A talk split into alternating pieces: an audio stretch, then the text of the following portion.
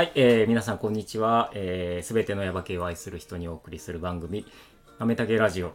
えー、ヤバ系が真ん中にある生活を、えー大分県ヤバ系町にある豆竹コーヒーの古岡弘武がお送りします。さあさあさあ、そういうことで、また今日も、えーっと、こちらの方と一緒にやっていきたいと思います。はい。アイスコーヒーが始まって嬉しいゆっちです。はーい、こんにちは。こんにちは。はい。始まアイスコーヒー始まりました。よ、皆さ。うん。ん暑いからね。暑いからってか今年はちょっと早めに始めて早いですよね。そう早めに始めてみたんだけど、うん。なんか今日もね、はい。だいぶ出たね。だいぶ、こちらもいただきましたそんなにね。なんか出ないかなと思ってたんだけど、うん。割とだいぶ出たなとかっていう美感じが、味しいですからね、濃くて。はい。ぜひあのご賞味あれ、はい。ご賞味あれ。皆さんいらしてください。はい。いらしてください。ちょっと今日はあの早めにしようかなってこの、さ最初の話はい。っていうのは、そのまあ今日も前回に引き続きえーっともう早速やっていくんですけども、えーっとね吉武拓磨さんをお呼びしてます。こんにちは、はい。よろしくお願いします。お願いします。いやもうね、はい。あの前回ね、はい。もう話ね面白かった。すごい面白くてちょっともうあの、最初の話もそこそこに、うん。もうもうちょっといろいろ話を聞きたいと。そういう思いがすごいありまして、はい。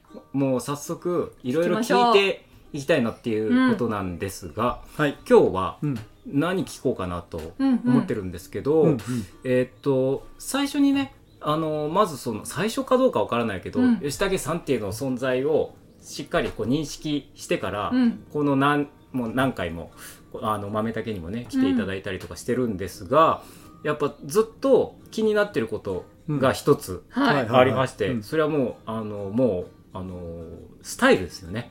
このなんつうんですか？あの服装。うん。えっ、と、うんねこの独特の、はいはい。ねあのファッション。ファッション、な違うな。なんかわかんないですけど、うんうんうん。それがねなんかすごい気になってるんですけどそれははい。あまあその蜂蜜とかそのさスタントとかの、うん。となんか関連がある話なんですか？ああ、僕のこの格好ですか？はいいや、な、全くないですね。あ全くない、全くないです。でもなんかこれいつも素敵なおうん。召しあありがとう物ございます。いじゃや、ないですかただ考えてるのは、うん。あの、えーっとね、やっぱかっこよくありたいなっていうのはすごく思ってるんですよ。うん。あの、何をやるにしてもう、ん。まあ、自己顕示欲が強いというか、あれなんですけど、その憧れる存在みたいなところになりたいなってずっと思っうん。うん。うん。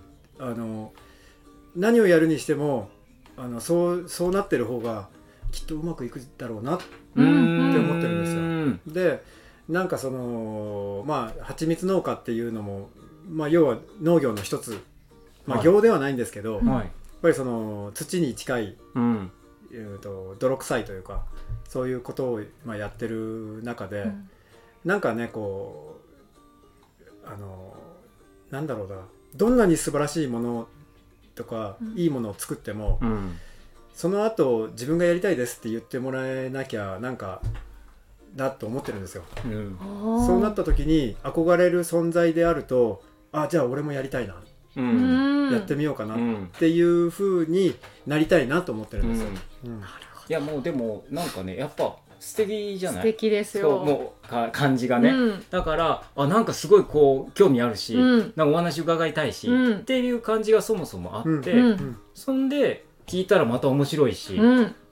でこの間ねあの、えっとお宅を、おはいはい。あご自宅をちょっと新しく、はいはい、えっとね、えーか買ったんでしたっけ？そうです。山の中に。山の中に買ってでちょっと今から手を入れていく、っ。ていうことで、あのーうちのね、うん。家をちょっと見に来ていただいてうんうん。それは何でかっていうと、うんうん。まあその巻きボイラーっていう仕組みがあって、それをちょっと導入しようかなとうん。はいはい。検討してくださって、でうち見に来てくれた時に、まあそれのお礼みたいな感じでちょっとうん蜂蜜をね、はいはいはい。いただいたんですよ、うん。この貴重な蜂蜜を。でそれもねこのね今ここに手元にありますけども、はい。すごいこう素敵な敵。パッケージ。それとこのついてるこれはしおりみたいはいなはい。リフレットっていうか、これもなんかすごく素敵だし、うん。だからやっぱかっこいいとか憧れる存在ってこういうのも含めて僕もすごい必要だな重要だなっていうふうにすごく思うんでやっぱそこがやっぱこだわりがすごいあると。そうですね、うん。やっぱ、うん、あの人と同じこと言ったりとか人と同じことやってもそそうしかならんなと思ってるんで、やうん。っぱ自分のスタイルっていうのをうん。ちゃんとやりたいなって、うんううん。そうですよね、うん。でそう。でえっとちょっとインターバルの インターバルっていうか、うん。間でちょっと話してやっぱりちょっといいろいろ気になってたのはあのこっちに帰ってきて、それで蜂蜜を始めて、うんで蜂蜜は始めて蜂蜜は取れたはいいけど、うんうん。売れるかどうか、はいはいはい。やっぱり不う安じゃないですか。ねまあ僕もこういう仕事をしてやっぱうん。触れるかな、どううん大丈夫なうんお客さん来るかなみたいな。でその時にはい。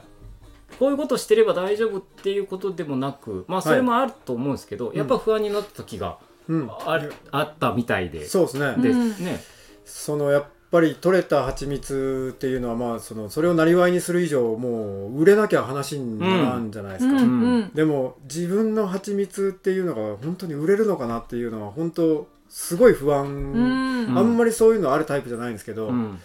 えーやっぱ不安で眠れな眠れない時とかもう販売するぞっていう時にうん。眠れない時とかがやっぱあって、ううんんうんまあまあ家族でうち子供2人3人のうん。妻1人、うんうん。5人でこう並んで寝てるんですけど、うん。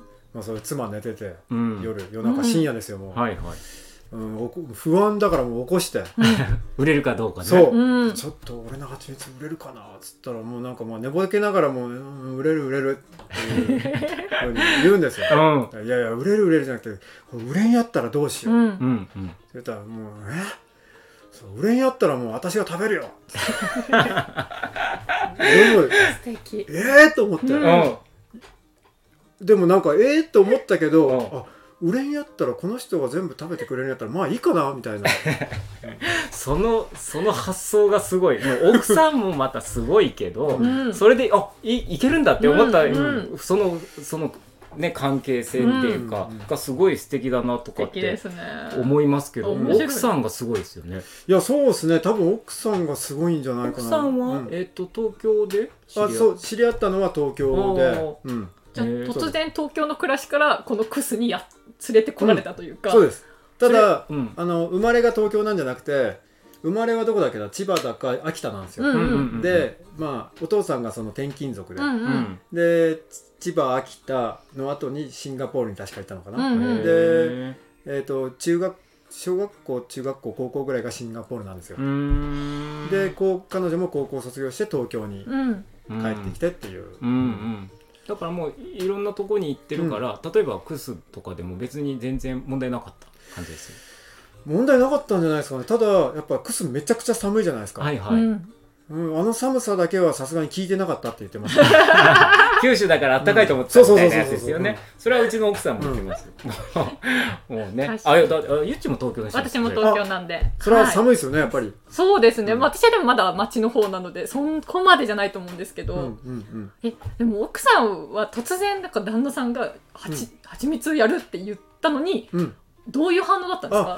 えっ、とねうん。あのーうちの妻はねあのーえっ、とまずあのー311うんの、はい。やっぱ原発があってやっぱなるべく東京から離れたいってことはずっと言ってたんですよ。でそういうのもあってじゃあ九州に行こうかとかって言ってたんですけど、うん。じゃあ九州行ってどうやって食ってくみたいうんうな、ん。ところからあのまあ蜂蜜のあこれ蜂蜜いけるなっうんていうので、うんうんあの帰ってきたんですよ、うんうんなのでどちらかというと最初は妻の方が早く、まあ、東京から離れたいなみたいなうーん。ことを言言ってて、うん。だから彼女の方がすんなりと。ただやっぱでもでもあの人あの感じから多分不安とかないんじゃないかへえななんとかなるっしょっていう、うん、なんかねいろいろ聞いてるとそうなんか思いなんか思い出してきたのは、ううんちの奥さんと似てんなとかってああそうなんですね。感覚的にはやっぱ、うん。なんとかなるんじゃないのみたいなことうん。は 言ってて、うん、なんか女性強いなとかって思いますけど、そうなんですね。そういう感じだったんですね。そうですね。だから、うん。とうん、やっとやっといやっと来たかぐらいな多分感じ。かな、うんへー。だと思います、それでもあれですか？スターンとしてる時にもうお付き合いしてる感じです、じゃあ。えーとね、そう結婚したのが29とか30あだったんですよ、だからそうです。スタントマンやってた時ですね、へえすごいね。すごいですね。で今今度あそうまた話戻っていくと、その、えっと新しいお家をうん作りながら、うん。まあ蜂蜜を中心にうん。多分もちろん生活していかれると思うんですけども、もうちょっとこの蜂蜜のねうんうん。話をはい聞いていきたいんですけど、うんうんうん例えば具体的にその蜂蜜のそのえっとはどこにこう置いてるとかいうのはどういう感じになってるえーとお仕事の感じっていうのはどういう感じなのかっていうのはちょっと全然。僕あの取った蜂蜜えっ、とあのまあここにこのこだわ福八のこだわりってこのなんかあのおみくじみたいなはいはいはい。しおりがあの僕のこのこだわりが書いてるんですけど、うんはいはい。このこだわりこれここに書いてるだけじゃ到底伝えられ伝えられるもんじゃないんで、うんうん。とにかくあの俺の蜂蜜はこうなんだってことを伝えて売りたいんですよ。うんうん。はいはい。なのでもう基本的に対面の手売りっていうことにこだわってて。なんでうちに買いに来てくれる人とか、はい。あとなんかマルシェに出店するとか、っていうだけの売り方をしてたんですよ、ただまあはいコロナがあったりとかして、はい。東京に売りに行ってたのが行けなくって、うん。とかっていうので一応ウェブショップを作って、そこで販売するとかっていうことを今うん。やってるんですけどうん。まあ、基本的にはあのその手売りをしやっぱしたいんですよ、うそうしないとやっぱこの思いとかっていうのがうん。伝えられないなと思ってて、ん。でその山の中に家をっていうのも、うん。もうここに今度俺の蜂蜜は売らんぞっていうようなうん。ことやりたいなと思って、あそこに行きたいわけですそうねそうそうそう。なるほそうなんですよ。どだからもう豆竹さんもねやっぱここに来てこのふいこの雰囲気でこう飲むコーヒーとかうん。そこでしかないものがあるじゃないですか、うん。やっぱそういうふうにうんうん。僕もしたいなっていう、うん。うんうん。そう出てって、うん。まあ、コーヒー入れることもあるんだけど、うん。やっぱ僕らのやっぱりここに来て、うん。コーヒー飲んでいただいて、まあ、もしかしたらコーヒーも買っていただければもういいなっていうのは、はいやっぱりここに来てっていうのはあるから、うん。やっぱそこら辺もやっぱ最終的にはそこに持っていきたい感じそうですね。になってるっていうことですね。まあまあもちろんそのウェブ販売とかっていうのもやるんどうしても来れない人もやっぱおるし、うん。ただやっぱなるべく来てもらって、うん。でそのねめっちゃ素敵なとこなんですよ、へへー丘の上で。ーはいはい。あの棚田になってて周りが、うん。うん。で完全に丘の上のそのてっぺんで。てっぺんにお家があるみたいな。そうです。へへそういうとこなんで、え。でもそこで蜂蜜販売所をそこに、販売所兼住うん。住居兼みたいな形になるわけですね。ですね、うん。そういう、まあ、販売所って言ってもちゃんとした店舗をボンと構えるとかじゃなくて、うんはいはい。なんか家のちょっと端っこにうん。うんうん蜂蜜売りコーナーみたいな、うん。うんうんうん。でちょっと試食してもらって、うんうんでもう僕の講釈というかなんかあのねこのなんだろう語卓を聞いてもらって。めちゃくちゃいいかもめしれない。ちゃくちゃ面白い体験。ぜいい絶対いいよ体験ですね。ねいやうん人気出ると思いうます。ん。でなんだろう。僕ねやっぱそのえっ、とねまあなんかすごいオカルト的な話なんですけど僕が取ってる蜂蜜ってすげえエネルギー、エネルギーとかも多分強いんですよ、うんうんうんだから食べるとねとにかく元気になる。うんうんうん。朝食べると夕方になっても小学校5年生の時の体力みたいな。それぐらいうん。ね、なんでなんか、そこに来てもらってその場所のエネルギープラス蜂蜜とかなんかそういうふうになことをやりたいなと思って、うんうんうんうん。まあでもあのいただいてねはい。すぐちょっとこう、うん。て見たんですよ、でその時になんか今言われたみたいにすごいエネルギーやドーンって感じるっていうか、割とこうすんなりこう入ってきたんですけど、その辺はあこうなんか特徴があるとかってあるんですかね？なんかうん。なんかもうすごいうわ来たっていう感じじゃなかったんですけどその そ間違ってます？間違いやいや。いやあのえっ、とねこれこれ実はこのね越冬蜂蜜っていう、あの普通普通まあ普通どれもそのこれが特別だっていう蜂蜜は僕なくて、うん。日本蜜蜂がそれはもう命がけで集めてきたものなんで、うん。うんその味に関してはまあその人それぞれの好みがあるんですけど、うん。やっぱその希少えっ、とこの越冬っていう名前がついてるんでうん。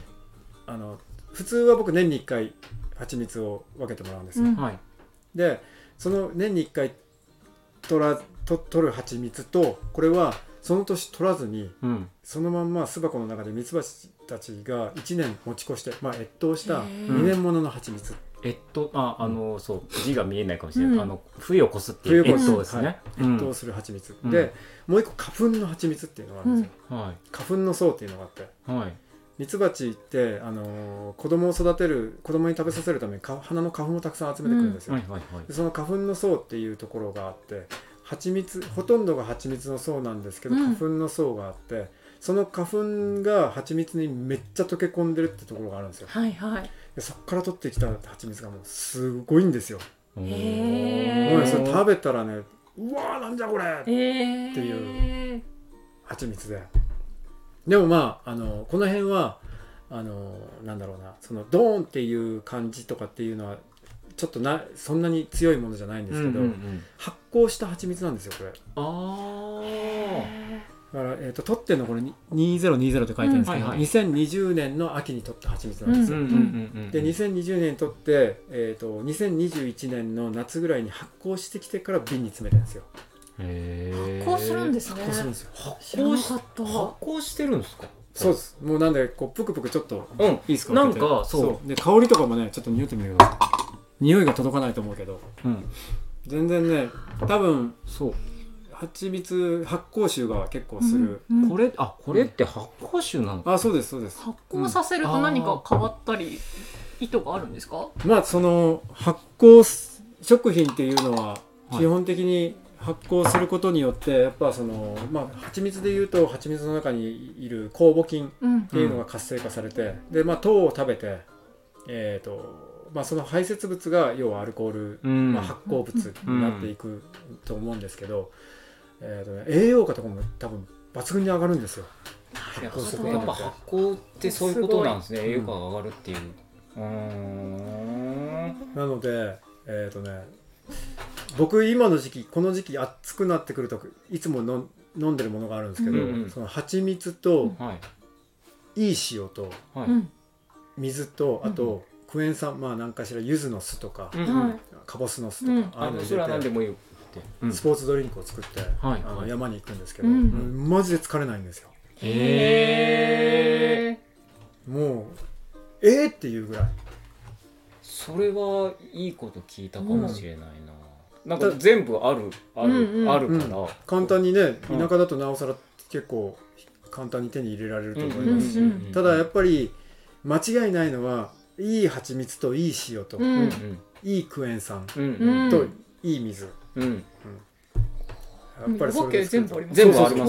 全部あります。全部あります。うん。でもまあ全部、うん、塩？塩ある。あそうか塩か。うん。塩もでもねあのどっかいいいい塩作ってるいい塩人いっぱいいますもんね、それで？なんかえっ、とどれぐらいの割合でとかいうのはこれ言う言うああ全然。教えてもらっても大丈夫な話。ただあのーなんだろう。えっ、と好みなんですよね。うんうんだから甘いのが好きな人は蜂蜜多めに入れてるけど、うんうんうん。僕は結構塩味好きなんで、はいすげえいっぱい塩入れるんですよ、うん。ああ 500cc でうん結構ね 8g ぐらい結構な塩。味ですね。もう塩味なんだろう海水よりも濃いぐらい、うん。結構辛いですよね。辛いっていうか。かうん。そうですね、うん辛いぐらいにして飲むのが好きで、まあでも夏場に、うん。そのね、ススポーツドリンクとしてっていうことであればやっぱ塩分もやっぱ必要ですから、まあ山も行かれずっと歩かれるわけはいはい、ですもんね、うんうん、えそういう意味だとこうどういう一日なんですか働くスタイルみたいなのって。今もう僕ほぼオフシーズンになったんですよ。あ今オフシーズンの時期そうなんですね、いつがオフでいつがオンなのかっていう、今がオフ。もうほぼほぼオフシーズンに入ってきましたね。一番忙しいのがうん。うん4月の10日前後ぐらいからうんゴールデンウィーク明け。あじゃあの1ヶの1ヶ月月ぐらい。うん。その1ヶ月はなんかどういうスケジュールなんですか？その1ヶ月はもうずっと山に毎毎日山に行って、うん。うんその巣箱を巣箱を設置するのは暑いんで担いで持っていくのとか暑いからうんだいたい冬のうちにやっちゃうんですよ、はいあー。で、えーと微調整する巣微箱調整？要はミツバチが気に入ってくれるようになんとなくここいいなっていう場所に置いてきて、それで終わりじゃないんですよ、うんうん。もうミツバチがもう本当に快適に暮らせるように、ちょっとだけ調整するんですよ、うん。でその微調整1 0ンチ巣箱の位置を前上に上げるとか、うん。うん前に出すとか、うん。あそういうことを微調整、あー。ちょっと枝を剪定するとか。で人間からしたらほんのちょっとでも、うん。み人間から見たらどう見てもそんなのビサじゃんっていうことが、うんうんあの体の小さなミツバチからしたら、多分大きな差でそうですよね。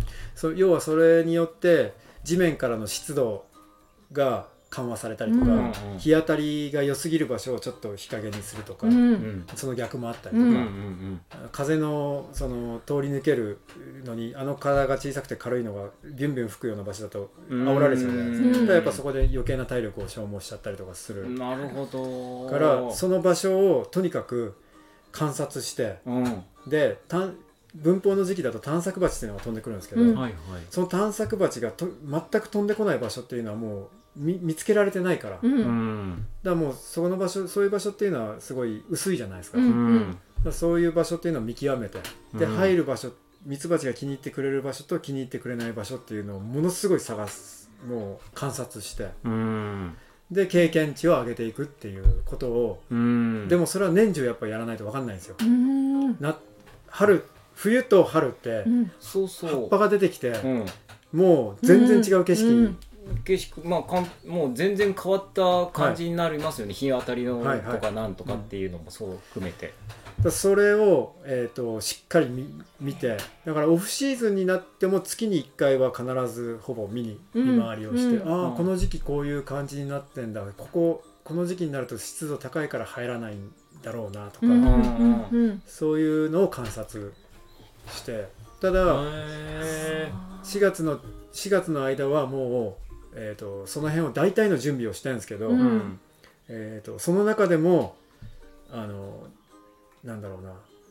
やっぱその変わっていく環境に合わせて、うん。あこれあと1 0ンチ前に出した方が絶対いいなとか、うん。うんうんなんかそんなことばっかりやって。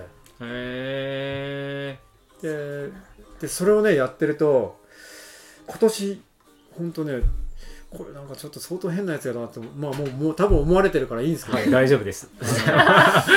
えっとね、まあ、見えるっていうとちょっと違うんですけど、うん。その空の巣箱なのにそこから出入りしてるミツバチたちがこれ自分の想像で作り上げたものなのか、うんうん。実際にそれが見えてるのかっていうとちょっと分かんないんですけど、うん。それがこう無心でこうあーこれちょっと動かした方がいいなってやってると、うん。前まではあーこのぐらいだなとかっていうのを見ながらやってたんですけど、はいはい。今やってたらあなんかもうここから出入りしてるミツバチがいるぞって思ってるんですよ。うん。見えないのうんそう。うんもうこのいここの角度だもうもこうなんかうだって。こうかなっていうんじゃなくもうこうやったらあこれあここだあここだおー。この位置だっていうふうに。でそれがなんだろうなと思って。で今年見回りをしたらすっげえいっぱいミツバチが来てくれてて、うん。で来てくれてるところとか一応なんかあのそのうちもしかしたら俺見えるようになったかもとう思って、んうん。ちょっとチェックとかを入れるようにしてうん。やってたら、もうそれやってたところがもう確実に来るんですよおー。これはちょっと。もうそういう域に達しちゃったうんそだからやっぱ結局多分その話をね僕ある友達にしたら、うん。ねやっぱそれはねもう導かれてるとうん。うんミツバチに動かされてる、うんうん。あ自分が動いてるわけじゃん。もそう僕が全部うん。導いてもらってる、うん。そうそうそうそうそう、うん。そういうことを言われてあでもそうとしか考えられんな、とうん。思って、うんえー、すすごい。すごいね。すごい。もう蜂もこの角度だよっていうのをそこにこうそう。心地いいっていうところにうん。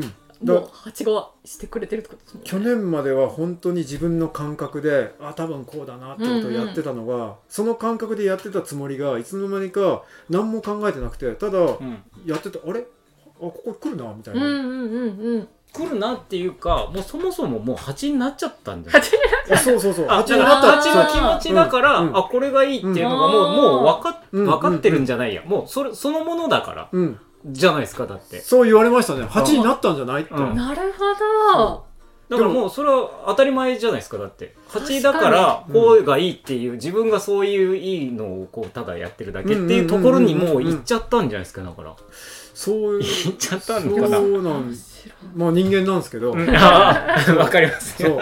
でも感覚はねななんかねそっから出入りしてるその自分が出入りしてるんじゃないんですけど、まあ、うん。客観的には見てるんだけど、もううん。そこから出入りしてる想像想像なのか、ん。なんか絵絵がとにかく映像がこうあるんですよ。はいはい。うんうんうん。だそれはあの経験的に勝手にそう思い込んでそうなってるのか、うん。本当にその映像が見えてるのかちょっとわからないけど、うん。そういう風になってきて。いやもう完全蜂ですよこれは。蜂です。蜂の目を。蜂の目。蜂にね。蜂になっちゃったんですよ。うん。蜂になっちゃってもうなんかさあここ見見えてるのか人間に見えるけどこれ蜂なのかな？かなんか。もしれない。そうそうそう えードローンさんなのかもしれない、そうドローンです。蜂の目で。そうなんかまあそうなってきていやますます面白いなと思って。ー。うん。今後でも蜂の量は決まってるわけじゃない？ですか森に。うんこれ増える増えていくんですか？だからそういうのが上手になればなるほど、うん。まあ収穫量は増えると思うんですけど、うん。蜂の量がもう爆発的に増えるみたいなことっていうのはまあないと思います。やないですよね。やっぱりそれはもう蜜源バランスがあうるんで、うんうんミツバチって飛べる範囲が大体決まってるんうんですよね、うんうんだからその範囲で飛べる中で集められた蜂蜜っていうのを集めてくるしかないんで、ミツバチたちを増やすってことをするにはやっぱりもう人間がそのミツバチにとっての環境を壊さないようにすることと、うん。まあもう壊してしまったものをうーんとまあ蜜源になるものをやっぱ人間が植えていくとか元に戻していくっていうことをしないことにはうん。ミツバチの数を増やすってことはもうなんであのなんだろうな日本ミツバチを増やそうっつって巣箱を作ってやることっていうのはもう増えない。ううん。んでそうやって増やそうっつって無理やりミツバチに負担をかけるようなやり方をしてたらどんどん減っていくだけうん。なっちゃうんで、うん。やっぱそうじゃない付き合い方っていうのをなるべく日本ミツバチに携わるというか飼育する人とかにはしてもらいたいなと思って、うん。あとはもう僕今完全にその、うん僕養蜂家って言ってないんですけど、はいはいはい。まあもう養蜂養蜂って養う蜂そうそうそう。って書いてじゃないですか。僕完全にミツバチに養ってもらってて。そう。養ってもらう方の養蜂家ってことですか？だから養蜂家じゃないってじゃあ例えば自分のことを言うときに、はい。なんなうん。ん養蜂蜜農家って言ってます。蜂蜜農家。あそうだから、うん。あのまあ前の前回の時の話だったかな。なんか僕ちょちょろっと養蜂がどうとかっていう話をしたかもしれないですけど、うん。でもなんかいろいろ話してる間にこれ養蜂じゃないなっていうのはうん思ってはいたんですけど、じゃあ蜂蜜農家っていうことはいなんですね？ただ養蜂家本当の僕の中での本当の意味での養蜂家を目指してます。要は、うん。うん。えー、とそのさっき言ってたその自然環境を守っていく、こうもうこれ以上そのミツバチたちが住めないような環境にしていかないとか、うん。やっうんぱり、まあ、今その与えられてるだけで何も返してないから、うん。やっぱその蜜源を増やしていくようなことをするとか、うん。あとはそのミツバチに負担をかけるようなえー方法じゃないいなんだろうなミツバチとの付き合い方っていうのを、うん。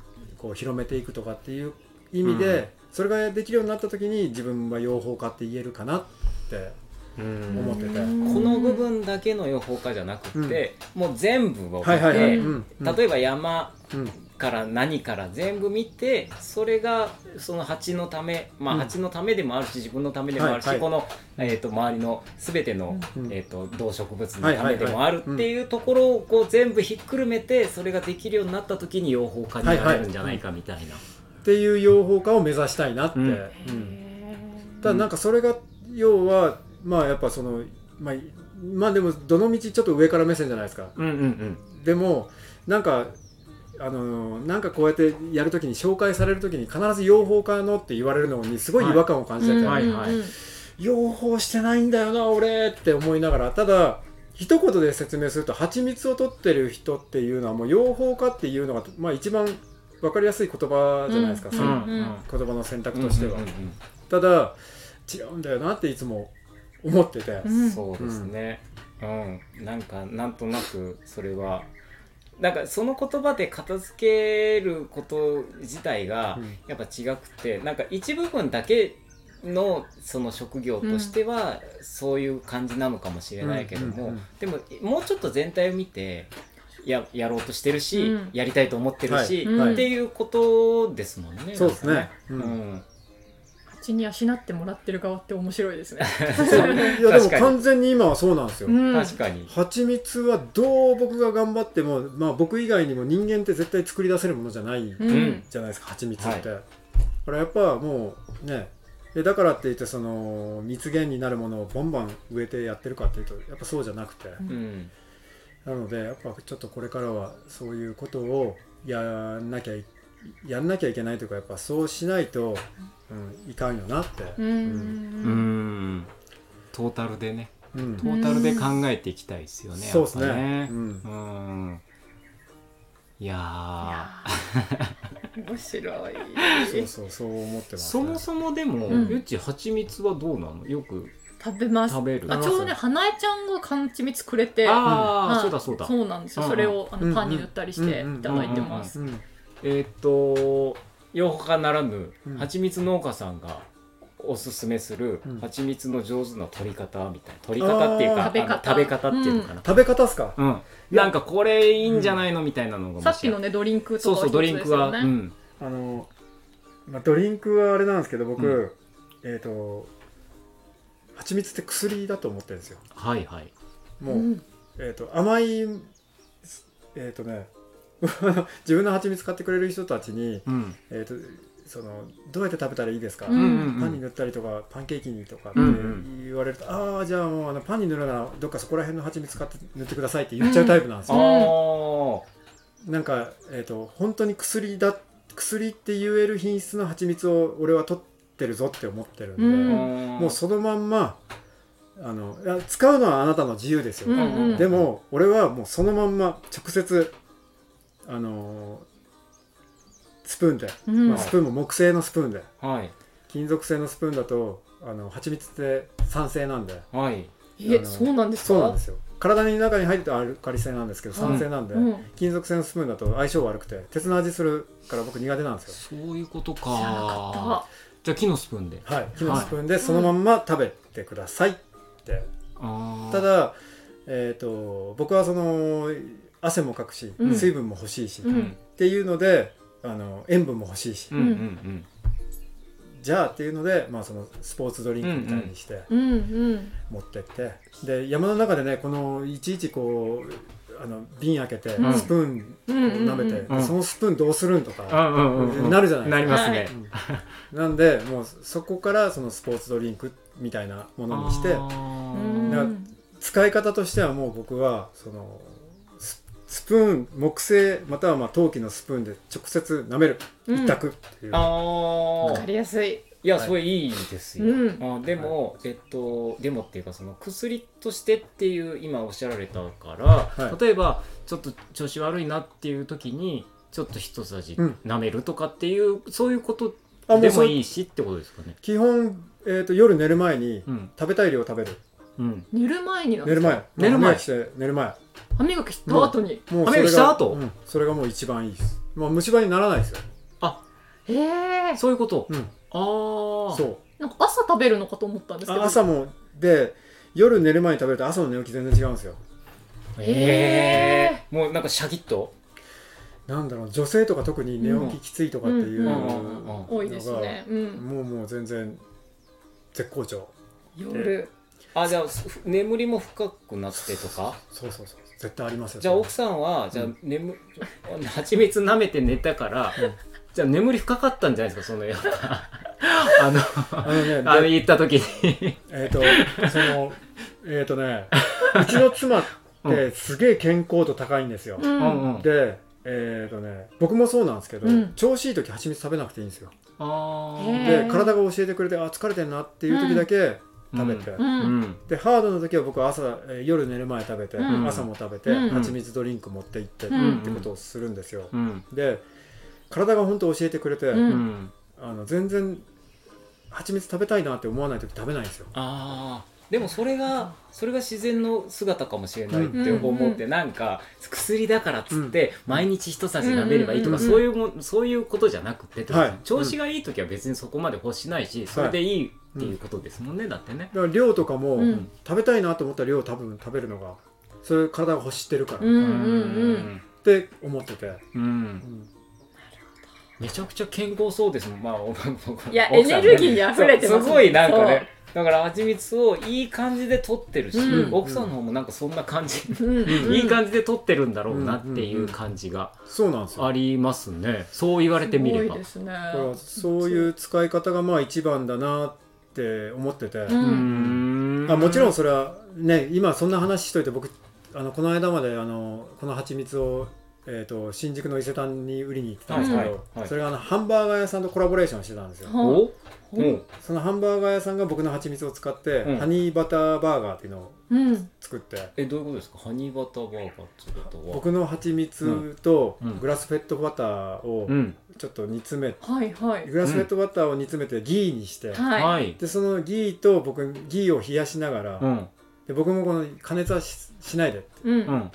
まあ、ことを言って一番最初の話をもらった時に、うん。ハンバーガーと蜂蜜？とうん思って、うんうん。それ俺の蜂蜜じゃなくていいじゃん、うん。うんうんうんってしまず思ったんですよ、うんうん。ただそのハンバーガー屋さんめちゃめちゃこだわりの強いうんうん。もう結構とんがった。ハンバーガー屋さんで。うんもともと知り合いだったんですけど、ういうんん。や彼ならちょっと俺の蜂蜜面白くしてくれそうだなと思うん。うんへって、えまあ一応ただ加熱はしないでほしいうん。とかいろいろうん。ごちゃごちゃ言っといて、うん。でやってたらそういう、まあ、煮詰めたギーになったものを冷やしてからあの混ぜて。うん。で蜂蜜バターをハニーバターを作って、うん。うんでハンバーガーで挟んで食べるっていうのへえを作って、い美味しそう。や超美味しくて、えへうんびっくりする。えそれを伊勢丹で？はい伊勢丹で。で僕はその物販をこのあ自分の蜂あ蜜も隣で物販させてうんもらってっていうので、うんへえでやっぱその時とかもやっぱあのーただなんだろうまあそのまま食べてほしいなっていう思いはあったんですけど、うん。僕そのハンバーガー屋さんに関しては俺の蜂蜜をこんなにまですげえもんにしてくれて、うんすげえなこの人、うんでうん。おまけにそのやっぱ加熱をしないとか、で僕の、えー、と要は僕が取った蜂蜜のその風味とかをちゃんと生かしてくれてて。えー、すごい。でいろんな蜂蜜でたやっぱ試したけど、うん。彼もいやもう僕の福八堂の蜂蜜がやっぱ一番良かった。うん。へー香りとかもすごい立つし、うん。へー甘みとかもなんかこうもうその蜂蜜感がしっかり残せるのがもうこの蜂蜜以外なかったって言ってくれて、えー、すごい。怖い。美味しそう。それはいいね。そうまあそんなこともあったんで、うん。なんかまあちょっと考えあのはの食べた後にいろいろ使い方としてはう、ん。あのちゃんとこの蜂蜜の良さっていうのを生かしてやってくれるんだったら何でもいいかなとかうん。もうん思う中うん。でただでもあのーなんだろうやっぱりその薬としてっていう感覚を、うん。まあ、薬薬だと思って食べてほしいわけじゃなくて、ううんうん。なんかやっぱこのこの蜂蜜を食べると元気に、うん。まあ、病は気からじゃないですけど、うんうんこれ食べたから大丈夫みたいなううん。んわかりますわかります。うん。うん。あの食べてほしいなっていう、はい。うん。いやすごい伝わってくるよね。うん。すごい美味しそう。美美味しそう。美味しいですね実美味しい。際美味しかった。なるほどいや面白かったですね。どうこれ。なんか。こう考え方というかもう姿勢とそのやっぱりあり方みたいなところと、うん。この作られてるものとか八さんへの思いとかが、うんうん。なんか全部やっぱり人間性も含めてここにこう集結してる。詰まってるよねここにね。うんうん。のがただ蜂蜜をただ集めて取ってうん。ここに詰めただけじゃなくて、うんそれ以外のものが、うん。もうなんかありとにかくありとあらゆるものが詰まってるっていう感じはもう本当に伝わってきますね、まあ一番詰まってるのはやっぱその強い思いみたいなやつが詰まってるよね。だからエネルギーが高い蜂蜜になるんだなっていうのをうん今日話伺って思いました、いやー本当にそう思いました。うん。いやー。だあのこれを話して食べたのとうん。誰かからもらってううん。うんーんっつって食べたものって多分違うじゃないですか、多分違いますね、うんうんそれはね。う。ん。だからあの手売りにこだわりたいっていう。やっぱ伝えたいなるほど。うん。やっぱねそのどすどっかスーパーに並んでちょっと高い蜂蜜だなっつって買ってきうん。て食べるよりもやっぱりうんその、つ作ってるまあ作ってるのはミツバチなんですけど、うん。うんまあ、僕の思いをこう詰めてやってるんでこういう思いで撮ったんですよっていうことを伝えて食べたのじゃ、うん。同じものでも、うん。やっぱそのね人間の脳ってすぐ騙されるって言うじゃないですか、ううん。うん。やっぱそう思って食べてもらいたいなっていう、うん。いやこれ手手売りっていうか本当直接ね伝えて売るっていう形にこだわるのが、うん。いや本当にそれはいいと思うし、あのー今新しいお家だったりとか、まあ、これから先もそういう売り方をしていくっていうことがやっぱりなんか吉武さんにすごく合ってるんだろうなっていう感じはすごくするし、い。やーなんかいい話をよかったです。聞かせていただいたような気がしますけどもあのーね。うん。よかったよね。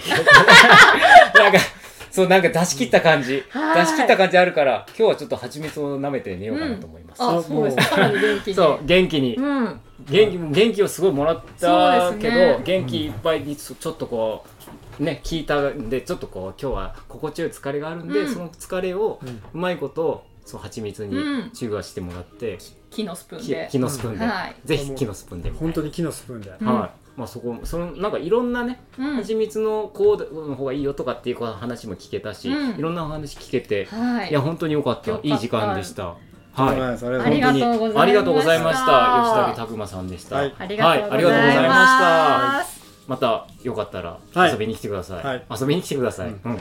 はい。あうちにもあのもしよかったら巣箱をあはいはいはい、うんやってください。ぜひ。ねここも良さそうっすよね、うん。いやもう本当にそうなったら、うんあの蜂蜜を取れたらそれをなんか売ります。売ります。あのももう俺円マークに見えちゃって。なんかその その辺とかにね巣箱がこうちゃんとあってちょっと上から見てそこからミツバチが出入りとかするのがちょっと素敵じゃないですか、すごい素敵ですよ。いやもうぜひやってください。はいもう本当お願いします。はいはい。ということで、はい吉武さんありがとうございました。ありがとうございましたはい。じゃあそういうことで今日は終わりにしたいと思います。じゃあ皆さんさようなら。さようならさよならこの番組はコーヒーが真ん中にある生活を豆たけコーヒーの提供でお送りしました。